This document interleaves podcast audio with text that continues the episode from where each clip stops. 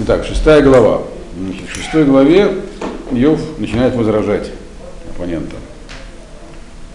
Значит, как же он возражает?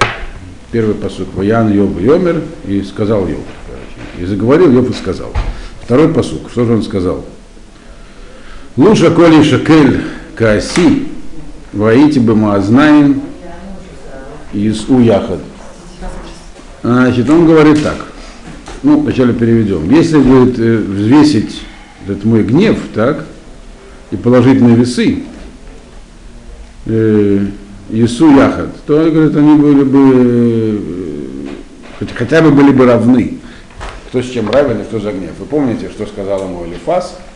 Ты, говорит, своим гневом сам себя выдал, подверг наказанию, потому что Элифас ему объяснял, что наказания для праведников, они бывают, но они кратковременны, чтобы их исправить, а ты из-за того, что сразу возмутился, вот, значит, тебя несчастья еще могут усугубить. То есть, один из тезисов Элифаза был, что вообще-то все, что происходит, оно не обязательно так фатально, оно исправимо. И ему на это отвечает Йов и говорит, если вот то, что со мной произошло, взвесить, положить, точнее, если только мою реакцию взвесить, мой гнев, так, положить на весы, вместе с тем, что со мной произошло, так говорит, реакция была очень слабой. То есть нельзя сказать, что в свете того, что случилось, я как-то чересчур сильно отреагировал. Киата михоль ямин. Подожди, непонятно. Что значит на одну чашу положить и то, что случилось? А на другую мою реакцию. То есть, другими словами, моя реакция, говорит, не была. Ты обвиняешь меня в том, что я своей реакцией что-то там причинил себе. Но я, говорит, реагировал, да, я там что-то сказал, но это не... В свете того, что произошло, это не было чрезмерной реакции. То есть в человечестве нельзя ожидать от человека, чтобы он вот так вот прямо никак не отреагировал, когда с ним такое происходит, как произошло с Йовом. Киата мехоль ямим ихбад, алькен дварайлау. Он говорит, ну, дословный перевод, теперь бы от морского было бы тяжелее, чем морской песок, и мои слова скрылись. Что имеется в виду? Он говорит, тяжесть того, что произошло, то есть событий, произошедших со мной, она настолько тяжела, что это как бы тяжелее, чем морской песок. То есть, другими словами, мои слова не тяжелее морского песка на весах, это поэтический образ. Вот. И поэтому слова мои просто ничтожны, они как бы скрыты. То есть то, что я там сказал, оно пренебрежимо мало, лау, незначительно. То есть происшедшее со мной тяжелее морского песка было его на весах, поэтому слова мои, они пренебрежимо малы по сравнению с происшедшим. Вот. Так он возражает на то, что не надо было ему говорить. Кихицей шака и мади, ашер хаматам шатарухи, биусей элока ярхуни. Ну, стрелы Всевышнего в меня, ашер хаматам шатарухи, их тяжесть, гнев истощила мой дух, Всевышний меня, значит, и как бы удары Всевышнего против меня идут войной, так можно перевести вольно. Значит, я не знаю, похоже ли у вас переведено или нет. Но, но смысл здесь далек от перевода. Вот. И когда вообще не очень далек, но все-таки далек. Он как бы описывает тяжесть своего положения с тем, что он сказал. То есть до этого два пасука он посвятил тому, что я объяснял, что на самом деле невозможно его упрекать в том, что он что-то сказал, потому что по сравнению с тем, что произошло, это пренебрежимо мало, что он сказал. В этом пасуке он обращается к другому аргументу Элифаза. А именно, что это для его же пользы все, что произошло. Он говорит, какая польза? Меня воткнулись стрелы Всевышнего, то есть имеется в виду, что он полностью уничтожен. Кихицай сакай имади, ашер хаматам шотарухи. Это как бы из меня полностью изъята вся жизнь.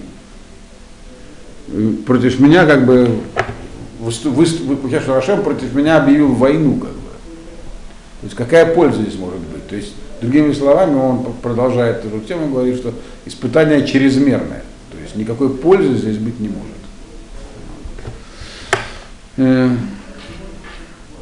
Пятый пасук. Гейнгаг пере алейдеши им еге шор альблило. И сразу почти 86-й заодно. Гаяхель тафель мибли мелах им еш там бариргам халамут. Здесь вообще вроде бы говорится не про то, совсем вдруг. Он говорит, может ли быть такое, чтобы животное домашнее, например, корова, значит, отказалась есть траву из-за того, что она безвкусна. Еге шор альблило. Или чтобы шор жаловался на свое эти там отруби, которыми кормят, что у них недостаточно вкусные они. Так? Они едят все, что им дают. Так? А к чему это все? А яхэ тэфель меблю мэлэх, что, мол, как бы он ест несоленую еду, значит, им ешь там берил халамут, и что там, вот как так можно, это все как продолжаю, что может быть такая ситуация, что вот как можно есть такое, в чем нету, в этой похлебке нету вкуса никакого. Что это, к чему он это говорит? Это он в 9-м пасуке, в 7-м пасуке объясняет. Он говорит, маанелин гоа навши, гема кидвей лахми. Он, со мной произошло, он говорит такое, ну, дословно слово маане, сейчас минуточку, я тоже проверю еще раз. Я, говорит, могу много кричать про то, что оно произошло. Гема кидвей лахми, это как некий хлеб, которого нету. То есть то, что произошло со мной, это как будто мне стал противен хлеб, другими словами. Значит, к чему это? Все эти три пасуки нужно рассматривать вместе. Он хочет сказать, что даже, так сказать, тупые создания, не имеющие никакой свободы воли, им просто надо есть, им нужна питательная пища, они ее едят. Они никогда не будут ее отвергать, потому что как бы, какая им разница, вкусная, безвкусная. Вот. То есть самые низшие существа, они будут, грубо говоря, есть, что дают, потому что это им надо. А я нахожусь в такой ситуации, когда даже, так сказать, хлеб, который имеет вкус и нужен мне для жизни, он у меня, то есть я не хочу его есть. Для меня, грубо говоря, материальная сторона жизни для меня перестала существовать. То есть я стал меньше, чем животное. Не в том смысле, что материальная сторона перестала существовать, потому что он очень возвысился, так сказать, и попал, питается, так сказать, сиянием шехина. Нет, он стал меньше, чем животное. То есть жизни в нем осталось меньше, чем в корове, другими словами. И даже еда, которая, в принципе, нужна ему, человеку, она его совершенно не привлекает. Ему противно на нее смотреть. Это мысль, которую здесь так поэтически высказал. Дальше он переходит к тому, следующему аргументу. Ведь что ему объяснял Элифас? Он говорит, что в принципе испытание какое-то, можно сказать, кратковременное, и все может измениться. И Ашем выполняет желания праведников. То есть нужно воспринимать эти мучения с любовью, и тогда все изменится, и жизнь твоя снова пойдет в нормальном русле. То есть другими словами, делает шуву, и Ашем исполнит твое желание. Вот. И вот он тут говорит, что эта мысль вообще парадоксальна с его точки зрения. 8-й пасук. «Ми тен того шелати, вэтиква и тен элога». Он говорит, да, может быть такое, что будет воспринято мое желание, то есть что его вообще услышат, и будет выполнена моя надежда. То есть, он говорит, во-первых, я сомневаюсь, что услышит меня Всевышний. Это был его изначальный аргумент. Был его изначальный аргумент, что на самом деле Всевышний он не слышит, миром не управляет, и мир идет сам по себе. Вот. Говорит, даже если, говорит, он меня услышит, но кто сделает так, как он услышал? Кто сказал, что он слышит? Вот. Но что выполнит мое желание, имея в виду следующее, что желание у меня только одно – умереть. Он уже не хотел больше жить. Вот Йов, это можно понять из первых глав. Вот. То есть, другими словами, что толку мне? Я сделаю шубу для чего? Чтобы услышали меня, да если услышат. И что я могу пожелать? Чтобы поскорее умереть. Потому что то, что Йов считал, что то, что с ним произошло, уже необратимо. То есть, когда происходят такие вещи с человеком, у него будут тяжелые испытания в виде болезней, то их, объясняет Мальбим, можно преодолеть двумя способами. Либо эти болезни не смертельные, то есть не вызывают изменений в организме необратимых, тогда они могут пройти. Либо человек настолько силен, что может справиться даже из супертяжелой болезни. Явно Йов не считал себя проходящим ни по одной из двух категорий, потому что болезнь, которая у него была, она съедала его тело и доходила до костей, то есть там уже не хватало кусков просто. Значит, и как, где здесь, какое может быть излечение, а силы у него, даже про это будут говорить, тоже не было. И поэтому говорит, да к чего толку мне? Ты хочешь сказать, что если бы я не жаловался, и сейчас могу сделать шоу, то Ашем меня услышит. Во-первых, кто сказал, что услышит? А во-вторых, есть надежда, что все он исполнит, что я попрошу. Я прошу только об одном, о смерти, никакая шула здесь не нужна, другими словами. То есть мы видим, что он начинает сердиться на Элифаза. Потом это проявится. Значит, 9 пасук. «Ваяэль элока ваида кейни, етер едо али вацейни». И что говорит? Начал Всевышний... Значит, Всевышний меня бьет, отпустит руку и даст осуществиться чему-то. Это да, подстрочник. Что имеется в виду? Имею в виду, что как бы сейчас что происходит? Сейчас я нахожусь под ударами. То есть как будто он меня одной рукой держит, а другой бьет. А что произойдет, если я сделаю чуву? Отпустит руку, и что будет? Осуществит мое желание, то есть даст мне умереть. Так и так он меня убивает, вот, говорит Йов. Вот 10-й пасук. Удги од нехамати ва салда бахила лояхмоль. Тилоки хатси и мрейкадош. И будет у меня еще некое упокоение, и пройдет страх, и не пожалеет. Потому что не внял я словам святым. Это такой подстрочник примерный. Значит, что он здесь говорит на самом деле? Он говорит так. То есть он все, надо помнить, что все его ответ Элифазу. То есть Элифаз говорит, давай, раскаивайся. Значит, он ему отвечает на это Йов и говорит, ты хочешь, что будет для меня это каким-то утешением, если я раскаиваюсь? То есть, другими словами, он хочет сказать, ситуация уже безнадежна, уже ничего не поможет. И все твои советы и объяснения, они все-таки бессмысленные. Я в таком положении, когда уже ничего не поможет, поэтому, что для меня это будет утешением, я же нахожусь в страхе, то есть имеется в виду в страхе, что в такой ситуации, как он находится, уже человек не в состоянии делать никаких позитивных действий. Страх, если означает полное состояние угнетения духа. Он полностью угнетен, никуда, ничего он сдвинуться не может, и главное, в этом нет смысла.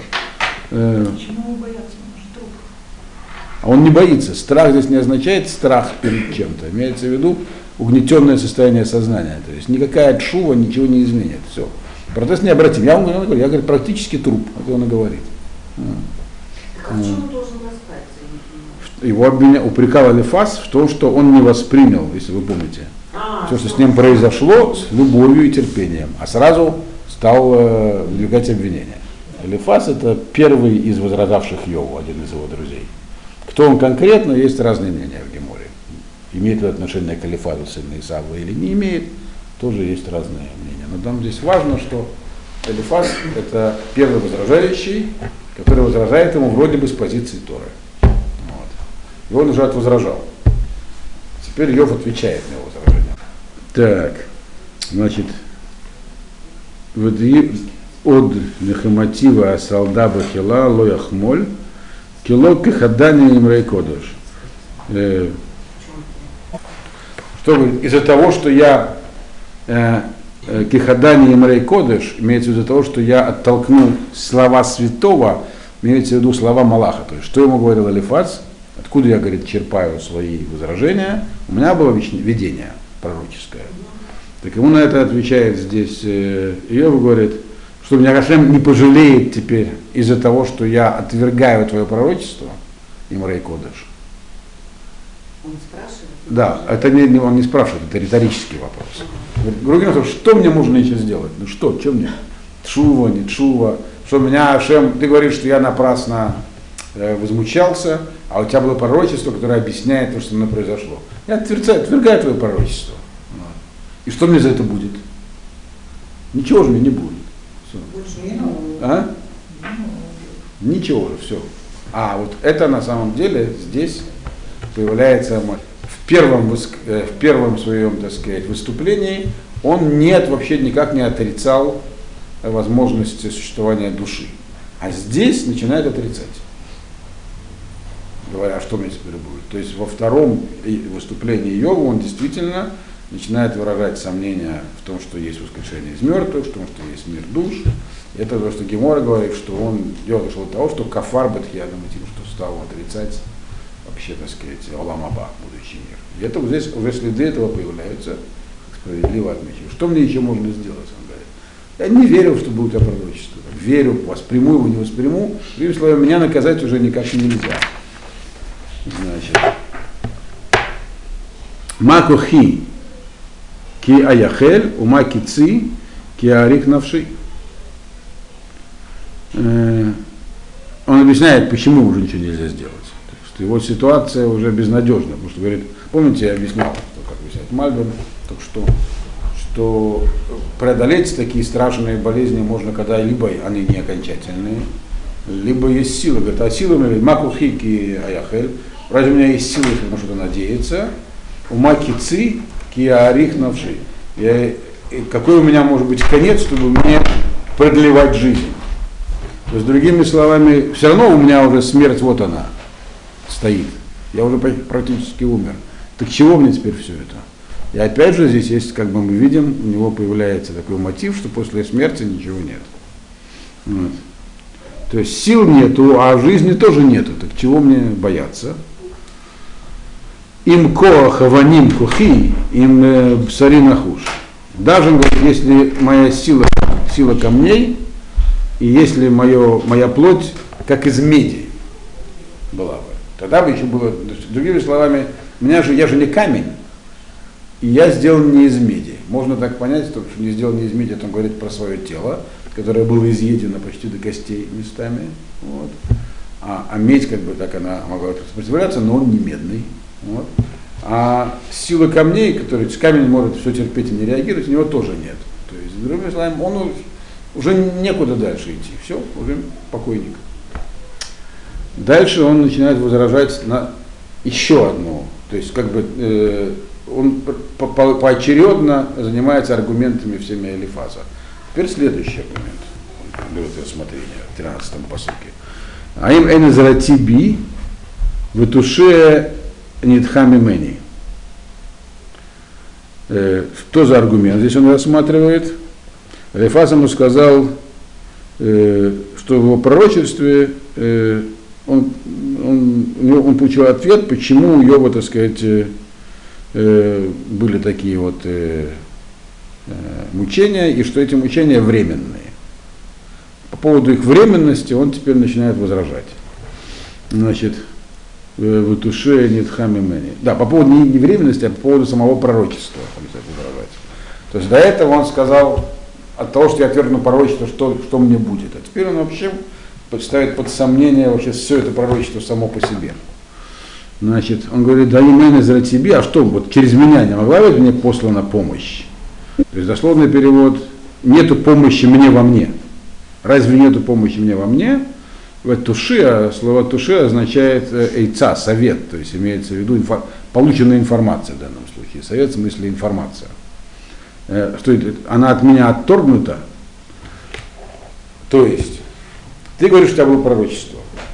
А что пророчество это кого касается? Меня. А почему через меня не поставили пророчество это? То есть, если нужно, я должен этому доверять, почему мне это не было открыто? Что от меня Ашем забирает возможность получать от него информацию? Почему послали через тебя, другими словами? То есть он начинает вообще выражать Элифазу сомнения в краеугольном камне выступления Элифаза. Что, говорит, Элифаз сказал, я получил такое, был, такое как бы очень короткое, такое неясное видение, но там было сказано, что это, во-первых, временные испытания для праведников, во-вторых, они не бывают просто так, есть за что. Вот. Поэтому тебе нужно успокоиться и все это, так сказать, воспринимать как временные неприятности. Вот он говорит, откуда такая вообще у тебя уверенность в каком-то пророчестве? Если бы оно касается меня, мне бы вы послали. Ламас мереэгу хосет вейрат шакай язов. Значит, ламас это слово намес, так сказать, то, что исчезает, растворяется, чего нету. Как даже перевести подстрочно, уже здесь даже трудно. Как бы хочется сказать, при помощи того, что убирает от ближнего добро и убирает от него страх перед Всевышним, его оставляет. То есть он хочет сказать, наоборот, твое пророчество, оно контрпродуктивно. Если ты хочешь сказать, что оно было, то это еще хуже. Потому что то, что было дано тебе, а не мне, это как бы растапливает от ближнего твоего, то есть от меня, от Йова, надежду в милость Всевышнего. То есть Всевышний не хочет со мной разговаривать. Ваират шака и азов, и меня оставляет страх перед Всевышним таким образом, когда со мной не хотят разговаривать. Это еще дополнительный аргумент для него, почему он не верит в то, что было такое пророчество. И теперь... Дальше он до самого конца главы этой дает такую, произносит такую поэтическую очень речь о предательстве друзей, на кого все предали. Вот с этого пасука и до конца. То есть, ну вот он объясняет, где здесь их предательство, причем описывает это в очень поэтических терминах. Значит, и может быть мы успеем все это пройти. Ахай багду к монахаль. Кафик нахалим я воду. Он говорит, братья предали меня как ручей, как река точнее. Кафик нахалим я воду. Они исчезли, как или поступили как ручейки, то есть дельты реки. Такая аллегория. Дальше, в чем здесь ручей и при чем здесь ручейки в дельте реки. Так он говорит про своих братьев. Имеется в виду вот эти, которые пришли его навестить строя. Значит, ну прямо сразу говорю, что вы меня предали. А в чем здесь, так сказать, эта метафора, как она соответствует тому, что произошло, он объясняет дальше. Поэтому я пока объяснять не буду, мы это поймем из текста. Акодрим миней корах, алеймо и талем шолет. Когда реки, говорит, темнеют от того, что покрываются льдом, ну, это все мы понимаем, у нас фонтанка под окнами. Значит, она, когда замерзает, становится такой твердой, так, и на нее ложится снег, и кажется, что такая надежная, твердая почва, по ней можно ходить, ездить, там, все. Вот. Баэт, баэт изорву ницмоту, бехумо нидакумим кумам. Но, говорит, когда начинается потепление, и она начинает как бы растворяться, таять, и когда становится жарко, она начинает двигаться со своего места, эта река замерзшая. Юфету архот даркам, ялу катогу воеведу. Ялу батогу воеведу. Значит, начинает она двигаться по разным путям, эта река, то есть течет куда-то там. Вот. Ялу батогу воеведу.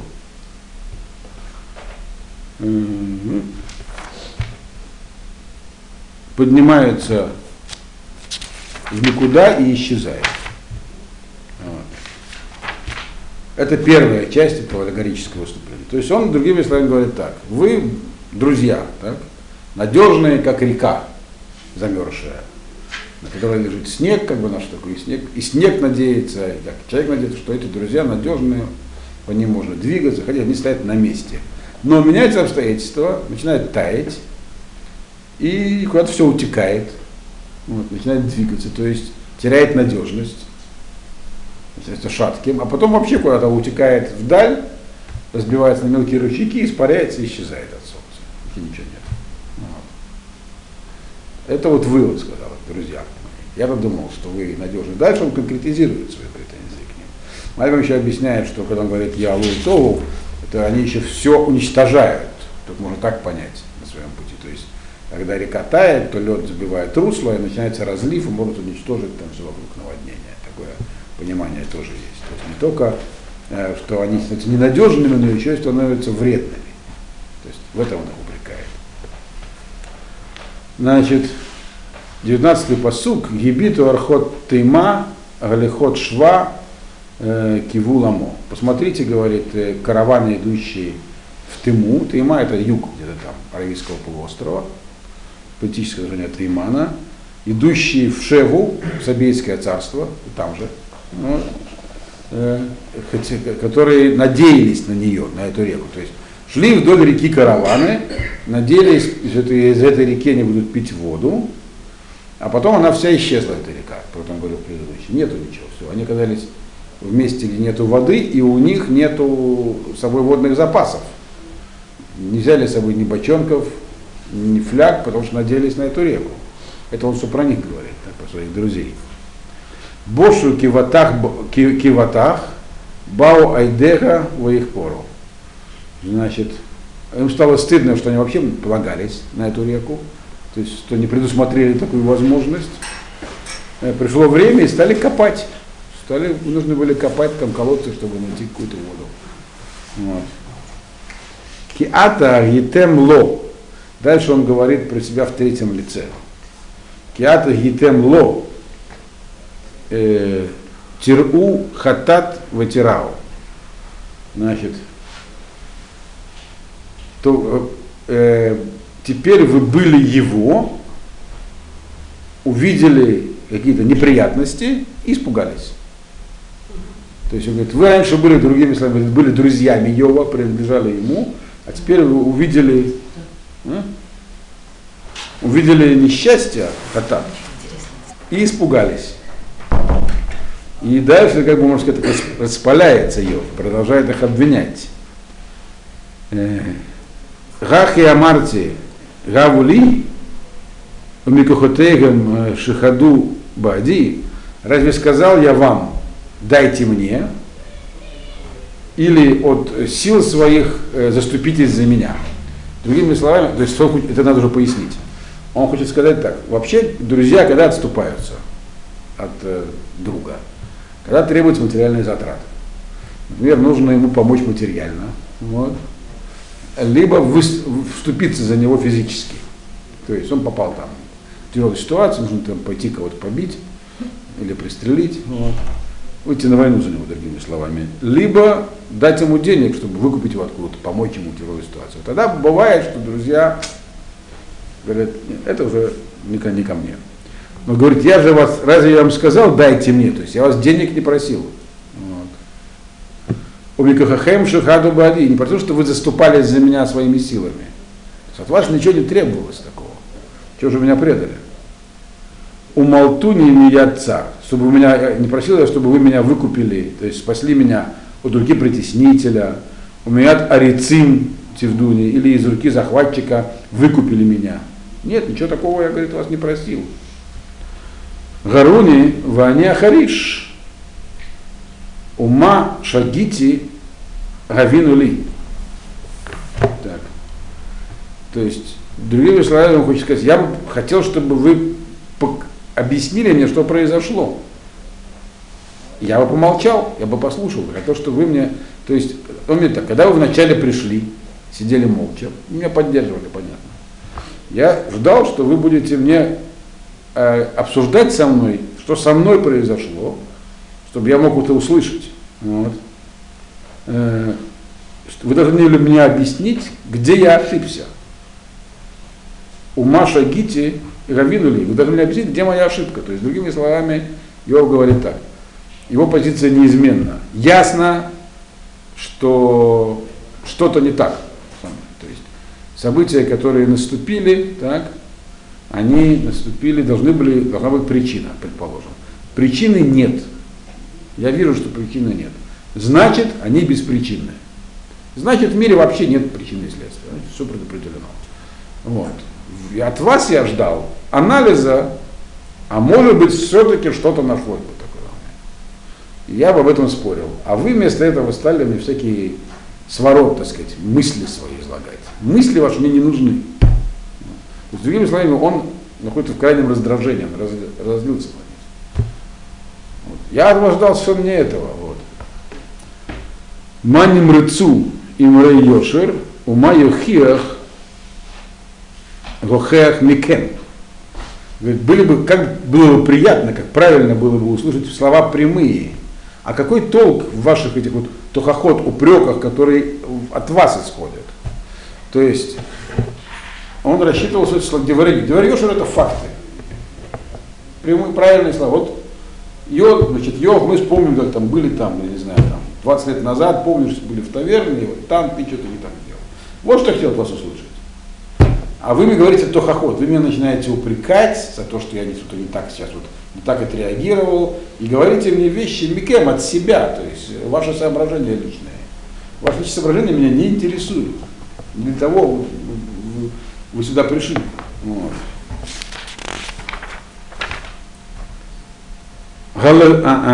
Да, 26 пасук. Галерохах милим тахшову велерох имрей ноаш.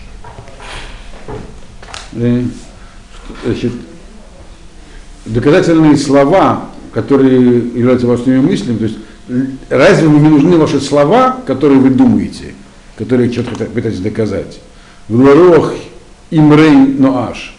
И зачем вы бросаете в воздух всякие безнадежные вещи? Значит, имрей ноаш — это как бы имеется в виду безнадежные, в смысле ненадежные, бессмысленные. То есть от себя тянуло. А? Не совсем. Ну да, это тот же корень, но здесь он имеет смысл как бы то, что вы говорите от себя, то, что безнадежно в том смысле, что нет никакой основы у него. Значит,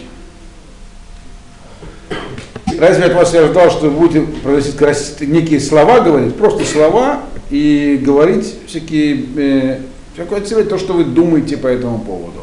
То, что вы думаете по этому поводу, никого не интересует. И в этом верит их предательство. То есть, как бы они приходят, видят, что он несчастлив. Говорят, ну, наверное, ты сам виноват. Значит, и дальше он это еще больше заостряет и говорит: Аф аль-етум топилу ватихру аль-реэхэм. Вы, говорит, можете так и сироту обвинить. И подкопаться под ближнего своего. Имеется в виду, вот перед вами сирота. Так, вы можете сказать, ну, ты сам виноват, что у тебя родителей нет. Примерно так вы. Так примерно таковы ваши аргументы. Ватихру аль-реэхэм. И как бы вот вы видите ближний и начинаете под него подкапываться. То есть, другими словами, он до этого сказал, что я ждал от вас слов прямых, а получил от вас просто соображение. Что он имел в виду? Есть как бы причина и следствие. Так? Причина может быть где-то. Вы помогите ее найти, если она есть. Я-то уверен, что ее нет. Но вы, может, она есть, помогите найти. А вы что? Мне говорите, раз есть последствия, значит, должна быть причина. То есть, другими словами, как в известном фильме, мол, наказание без вины не бывает. Так? Это ваши аргументы. Вот. Ну, так можно сироту обвинить тогда, что у него родителей нет. Вот это с холастиками от вас не нужна, он говорит. Да? Давайте им деврей йошер, реальные вещи говорите. Тогда я смогу их опровергнуть и доказать вам, что нет в мире порядка. Все. А вы, говорит, начинаете, ну, грубо говоря, вы начинаете исходить из последствий, а не пытаться найти причину последствий. Это его упрек. Философский такой. Значит, ах, аль-ятом топил такой-то, 28-й пасук, ваата гоилу пнуби, вальпнейхен имахзив, имахазев. А теперь говорит, давайте, пожалуйста, начнем говорить обо мне, плуби. Начинайте говорить обо мне, а не о том, что вы думаете по этому поводу. Вайпнегем и Мехазев. И вот было ли что-нибудь перед вами, когда я что-нибудь сделал неправильно? То есть, другими словами, не надо мне ваше соображение. Давайте анализируйте ситуацию. Вот, как она, было чего-то или не было. Шувуна альтии авла, вышуву от циткиба. Давайте, говорит, вернитесь к моим поступкам, было ли там что-нибудь неправильное, и увидите, что на самом деле я был всегда прав. Вот этого он хотел от них, такого диалога. Гаеш бил шуни авла, имхики лоя вин гавод. Дальше он предлагает два, так сказать, направления рассмотрения ситуации. Гаеш бил шуни авла, то есть, говорю ли я неправду просто, вот что вот, говорю ли я просто неправду, то есть, другими словами, я сам знаю, что со мной что-то не так, но скрываю это, значит, было шуни авла, то есть, давайте рассмотрим, может быть, я говорю неправду, что-то было чего-то в моей жизни, что я скрываю, а вы знаете об этом, значит, я вру, надо посмотреть эту возможность, или им хикило я винная работа, или моя челюсть, там, мой рот, просто не знает, что говорит, не знает, что было. Или я просто неправильно оцениваю ситуацию, неправильно рассматриваю то, что было, я думал, что в порядке, а что-то было не в порядке. Вот чем нужно заниматься. То есть сам он до этого уверен, что на самом деле с ним все в порядке, но если что-то и нужно рассмотреть, а правда ли это, что все в порядке? А не ваши всякие там умопостроения, а почему, раз так получилось, значит, вот это не надо, он говорит. Понимаете, да? То есть на самом деле язык здесь, который он употребляет, очень сильный. Такой, как бы, язык сильно разозлившегося человека. Вот. И дальше, очевидно, будут уже и вот, более философские выражения, это да, в следующий раз.